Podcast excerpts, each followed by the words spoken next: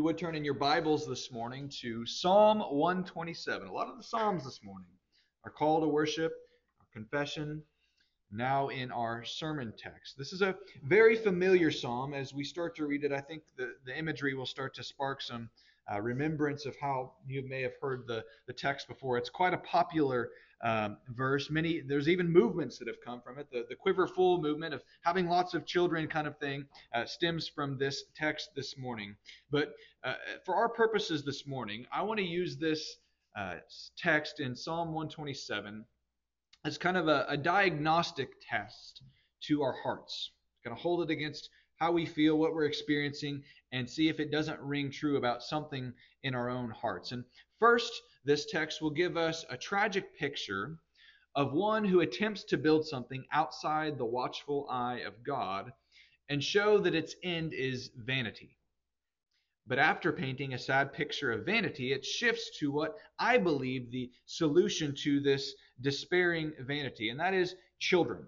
Okay, if you read the text, it kind of shifts in an odd way, but I believe it's actually got a logical flow to it. So what we're going to do this morning is to explore the social vanity that this text exposes and ask how children might serve as a solution to this problem and what you as covenant households, as families, can do to help better build out a biblical but also practical theology of children.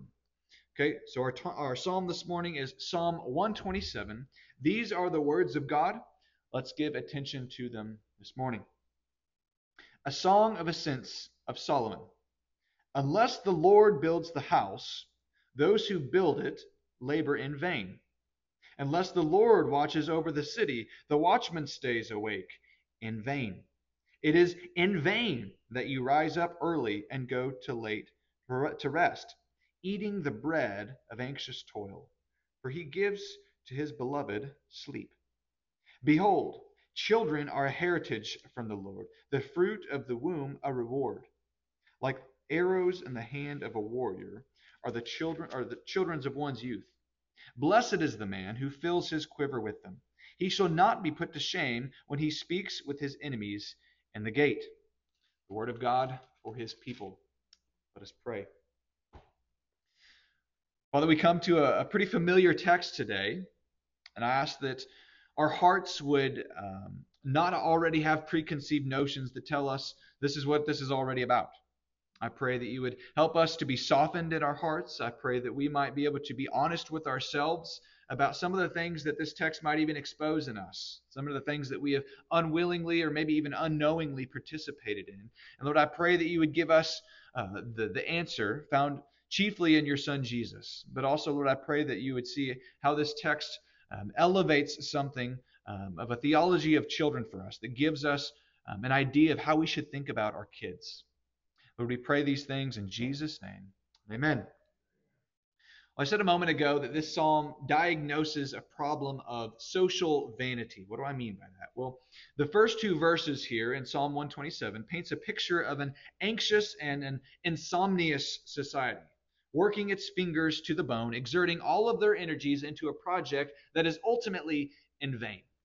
It's all for naught. You get the image of a laborer building for destruction, rising up early, going to bed late, eating the bread of anxious toil. Now let me ask you something, church. Does this sound familiar at all to you? A sleepless culture of work and anxiousness, where it never seems like you can do enough. You build only for someone else to break. You plant only for someone else to eat. You save only for someone else to spend. You lay down to rest, but only to find that you can't sleep because you're too anxious about the cares of the world and what tomorrow might bring. If this psalm were a painting, in my opinion, it would be a picture of Wall Street in New York City. And it wouldn't be in the genre of Impressionism. I think it'd be in realism. It'd be a clear, crisp picture of maybe Wall Street in New York City. And the point is that the United States is anxious to the core. Okay? We are anxious to the core. And I don't say that just to point the finger out there. It's not just New York City. It's also even Southern Illinois. It's all around us. We live in a culture. We eat, sleep, and breathe anxiousness. Okay? We participate in this. We are not immune to it. Even the Christian household even the Christian church, in many ways have been sucked into this chronic anxiety. The pervasive unease has crippled us to the point of fearing the future of our world. When we think about the future, we have a little bit of anxiety about us. Many of people, even the church, do. Okay, if you are to ask the average person, maybe even in church, about a heritage or an inheritance that they're leaving behind, a legacy, they would say, "What heritage? What legacy? What inheritance are you talking about?" Most people do not see much of a future for themselves or anyone else. The future is bleak to many people. And let me tell you how we generally cope with this anxiousness. We say that we work around it. Okay, but more honestly, if we're being vulnerable with ourselves, allowing this text to kind of speak to us in our own hearts, we hold on to this anxiety because anxiety is the socially accepted crutch of fear. Everyone's anxious. I mean, what's the big deal? We are all anxious. So who's to say that person, or who's to look down their nose at that person because they're a little bit anxious? Because we're all anxious. No big deal if that's holding them up. That's kind of the way that our culture thinks. We tend to coddle our various anxieties. And what happens is this, that we try to build and to watch over our lives in such a way that works around this big elephant in the room called anxiety. But this experiment only ends in vanity, this text tells us, in restlessness, eating the bread of anxious toil. It says that's our food, anxiousness, more anxiousness. What we will actually end up doing if we start to live this way is accommodating our beliefs, accommodating our theology to meet our nervousness, to meet our anxiety. So if we do this, we'll assume a pessimistic outlook on the whole, and we'll end up even conforming God's grace, kind of redefining what God's grace to us in the form of an escape from bad future. Like we're scared about the future and we say, well, this is how God's grace fixes that, and end up creating a religion, creating a system of beliefs that saves us not from the sins of ourselves, but from the problems that others have caused us. Do you see how this can be very dangerous? If we allow anxiety to take grip and root in our heart, what we start to do is build our beliefs to where we say, they are the problem. It's all them. If God will just save me from them, not recognizing that God calls us to lay down our anxieties. Do not be anxious, he says. You don't get to use that as an excuse. All that you have, bring to the Lord, he says, in prayer. Okay? In short, we conform God's plan of salvation to our fears. We build out what we believe based on what we're scared of. You can see how dangerous that might be. But think about the implications of that. Building out what you believe, creating what you believe based on your fears. This is what we often do. This is what our culture has already done, past tense. This is what we live in. Now, I don't want to digress too long on this, but I really do believe that this is all connected somehow back to the subject of children. You notice that kind of talks about this city, building the house, this anxiousness, all for vain. And then it starts talking about children. I think it's connected. I really do. The problem with our secular society, the state, we would say, is that they have built tirelessly, but without the Lord. So it's in vain. Okay, that's the problem with our secular society. The problem with our sacred society, the church, we call it, is that we have the Lord. Okay, we recognize that we have the Lord, but we've forgotten to build at all.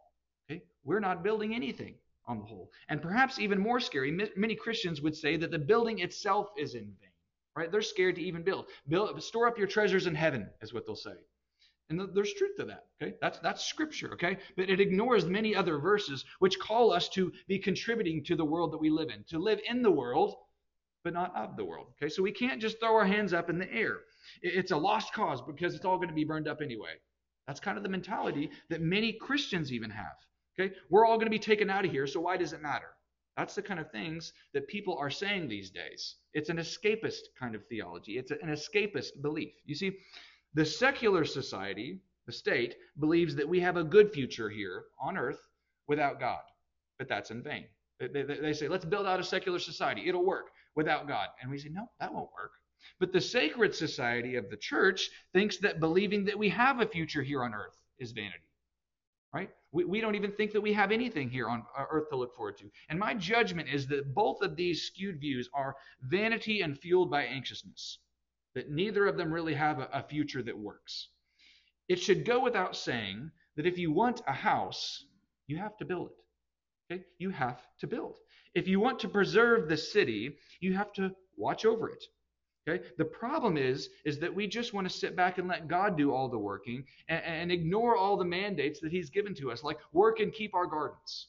That's from the very beginning, all the way back to Genesis, we are called to work and keep. That's even pre-fall that he tells us to do that. Ignoring that we are called to be co-laborers with Christ is what Paul calls us, to build something. Ignoring that our work even will be judged in the end, and it says. And if it's shoddy work, built with straw or hay, it says, that'll be burned up. But if we build with stones, precious stones like silver or gold, that's the work that stands. In other words, we have work to do. We should be building something, and that work will be judged by God in the end, how we do it. Church, we must wake up and realize that we are called to plant and to build something. Now, the obvious answer from this text on how we are to do this is with the Lord's help.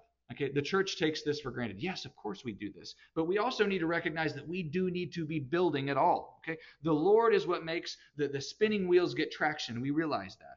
But what does this look like practically? Okay, what does this actually look like? Well, first, let's break down what exactly it is that we're talking about in this text when it says house and city. Look with me at verse 1. It says, unless the Lord builds the house, what's that? Those who build it labor in vain. Unless the Lord watches over the city, what's that?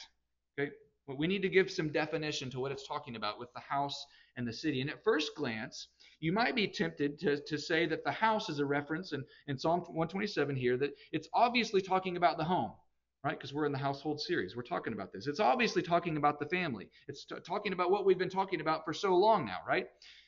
But if you pay attention to who is writing the psalm, it opens up the realm of possibilities of meaning. Okay, it might surprise you what it's actually talking about here. You see, this is one of only two psalms in all of the Psalter that are attributed to Solomon. Did you catch that? That's why I read that at the beginning. A song of ascents of Solomon. And who was it that was given the task of building the temple, the house of God? It was Solomon. Okay. So there's a bit of ambiguity as to what he may actually be referring to when he makes reference to the house in verse 1. Since this is a song of ascent, you know, the hymns, the songs that the people of God would sing on their way to the temple to worship, he's probably, King Solomon, the king over the city, is probably talking about the temple building project that he was tasked with. It's probably talking about Israel, in which he lived in and reigned in. But then again, he goes on to mention the raising of children, which is obviously a function of the home. It's obviously a function of the household, not the church, not the state. If you read the Proverbs, you realize the proverb writer does not think that it is the church or the state that thinks that they should be the ones raising the children. It's parents. Okay? So which is it? Is it the church or is it the home?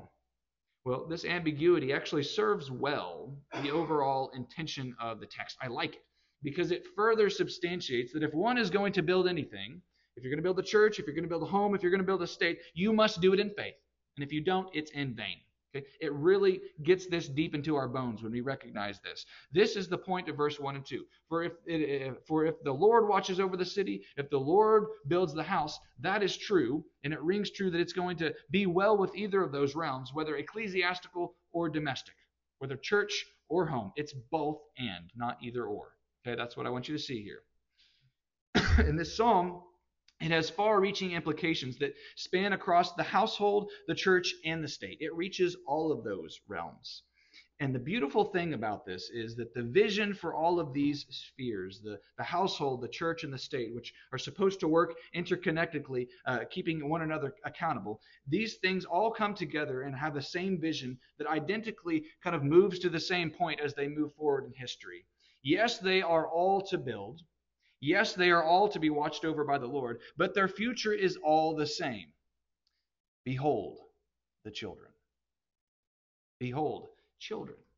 Children received as a blessing, a gift, a heritage from the Lord, are the solution to social vanity that is self-consumed by chronic anxiety.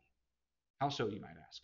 Well, first of all, children help us to look forward into the future with hope. Douglas Wilson says, children are like wet cement. Whatever falls on them makes an impression. Okay, what the point is that they are very impressionable now, but once dried, that concrete is hard to break. You all have probably seen concrete before with handprints in them, right? Where little kids stick their hands in them. And 50 years later, that concrete, if it was poured right and if it was in good conditions, still has that hand there. It doesn't change. Okay, the concrete, once it is set, doesn't change. But when it's still wet, it's very impressionable, right? You can make a big impression on them. Okay, so here's how I want to expose some of the anxiousness that you might even not realize that you have. If you found that quote that I just said, that children are like wet cement, if you found that fundamentally pessimistic and thought, well, that doesn't leave much hope for the kids, well, who said that the impressions were bad? Who said that those were bad things impressing the children? What if that child was raised up in the way that they should go and they will not depart from it when they're old, as Proverbs 22:6 says, where that's a positive thing? But that's a good thing. What if that child is shot like an arrow from the hand of his parents, and when he's old, it becomes the decisive blow to their enemies in their older age? Think about that. What if children really were the heritage that God says that they are, to those who invest their lives in them, so that their future is all the more concrete, all the more set in stone, all the more permanent, all the more the way that it should be? Children help turn our attention away from our present vain pursuits, getting caught up in the rat race of our jobs, getting caught up in all this stuff, trying to make a big impact on the world, going out there, leaving the home, all the worldly means of building out our future. Children help turn our gaze away from that and realize that there's something really profound here in our own homes, in our own cradles, at our own tables.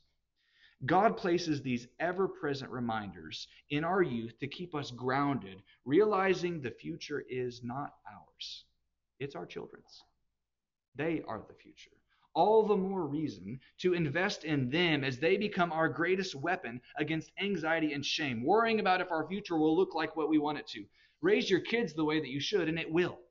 That's the promise of this psalm. Investing in your children is storing up treasures for heaven and on earth. Have you heard that before? You can't take anything to heaven with you, is what people say, except for your children.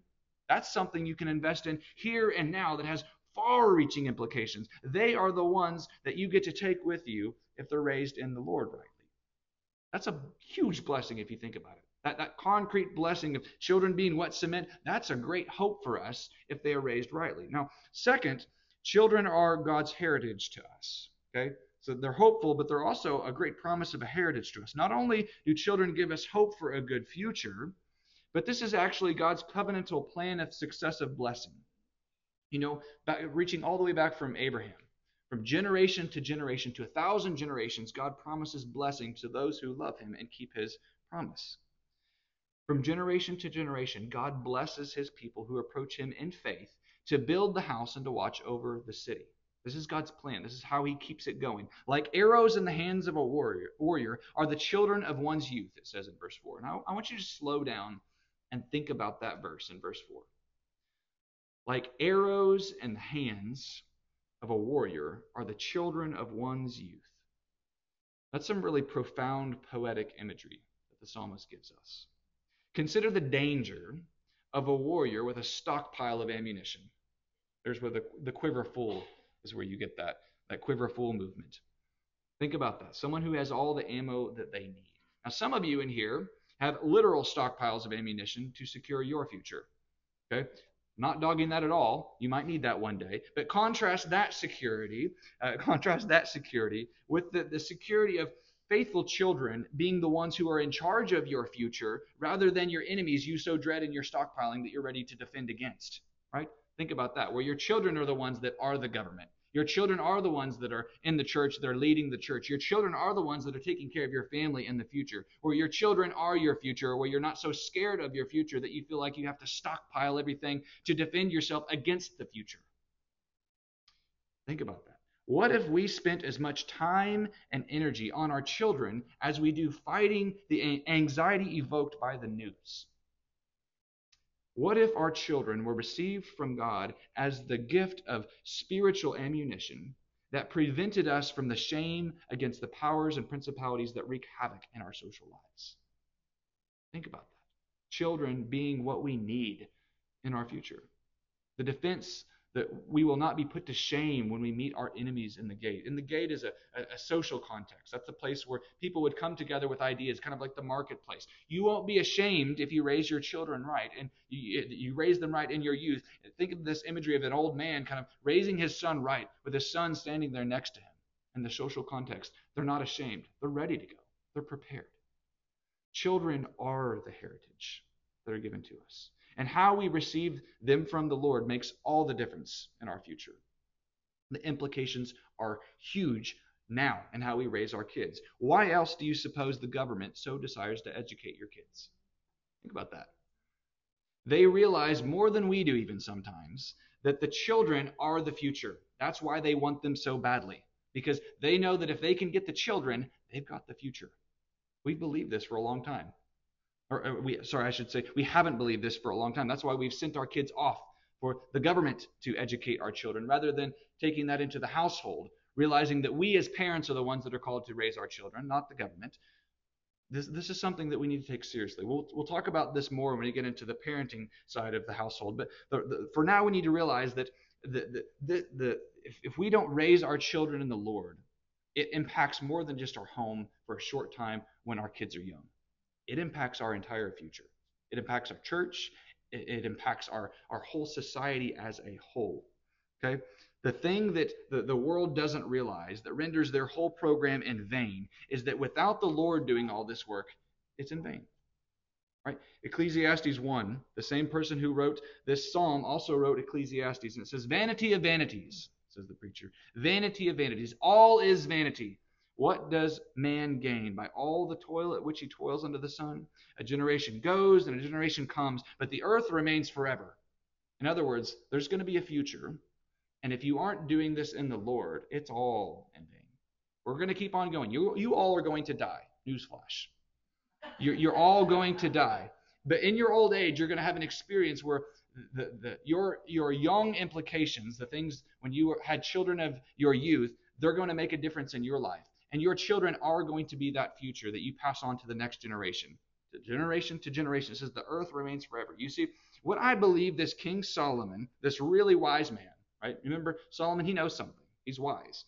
King Solomon is telling us in his wisdom as he marches with the people of God on their way to the temple in worship is that if you want a flourishing spiritual community, i.e. a church, if you want a flourishing city, i.e. a state, then it starts at home. With the children. Children are God's gracious reward to us. We haven't earned them. No children that we have is earned because of our hard works. It is a gracious gift, a heritage from the Lord, is what this text tells us. So go the children, so goes the world. We have to realize this, church. We have to realize this, families. We have to realize these citizens. So I ask you, church, how are we going to live in light of that fact that everything that we have will one day be theirs? Think about that. All your stuff, you're not going to get to take it with you. It's one day going to be theirs. Will we hoard our life? Will we hoard and stockpile our time, spend it all on us, all of our resources pointing back at us? Or will we invest it in a place that's going to have far-reaching implications beyond our lives? Okay? Are we going to invest in the children? Because they're going to get it anyway. Right? They're going to get our stuff, so we might as well start now, right? This is what a biblical theology of children stirs us to ask. Right? It helps us to think about these things with an eternal perspective. This psalm calls us to reframe our thinking about the future that we all want to have, and reminds us that children, whether yours or part of your communities, are part of the future. They are the future, and we must, therefore they must be, the children must be, that is, received as a blessed gift. A heritage, a gracious reward. And if we do not want to be put to shame when we meet our enemies in the gates, then we have to start pouring into the children now. And I'm not just saying this for people that have children of their own. Okay, there's a reality that other people can educate your children too. Okay, teaching is a very important thing. So it doesn't matter if you have kids or not. The kids that are around you, that are part of your community, pour into them. They're the wet cement that we talked about. You can make an impression on them, even if it's not your kids. Think about those things that some of those kids tell stories about when they're 80 years old, when their teacher in third grade said something to them that left a lasting impact. That's what you can be to your community. Maybe it's in your church, maybe it's in your home, maybe it's just out there and in the state and the greater realm of society. But the fact of the matter is, children matter, and we have to wake up to this. Amen? Let's pray. Father, we thank you for our children. Whether we have birthed them or whether they are just there as a blessed presence around us, I pray that you would remind us that we need to pour into them, that we must invest in them. Let us not push them to the side. Lord, I pray that you would give us a heart like Jesus that welcomes the children. Let us never push them aside thinking that they are unimportant. Lord, they are the most important things that we have around us right now. So, Lord, I pray that our hearts would be turned towards our children. I pray that you would give us the wisdom that we need, give us the patience that we need with our children to realize that they matter. And Lord, I pray that you would glorify your Son through that. Lord, I pray that you would teach us something about the fatherly love and care that you have towards us. That even in our sin, when we're acting out, not deserving anything, Lord, you pour into us. You love us even unto death. Help us to live self-sacrificially like that in light of our children. We pray this in Jesus' name. Amen.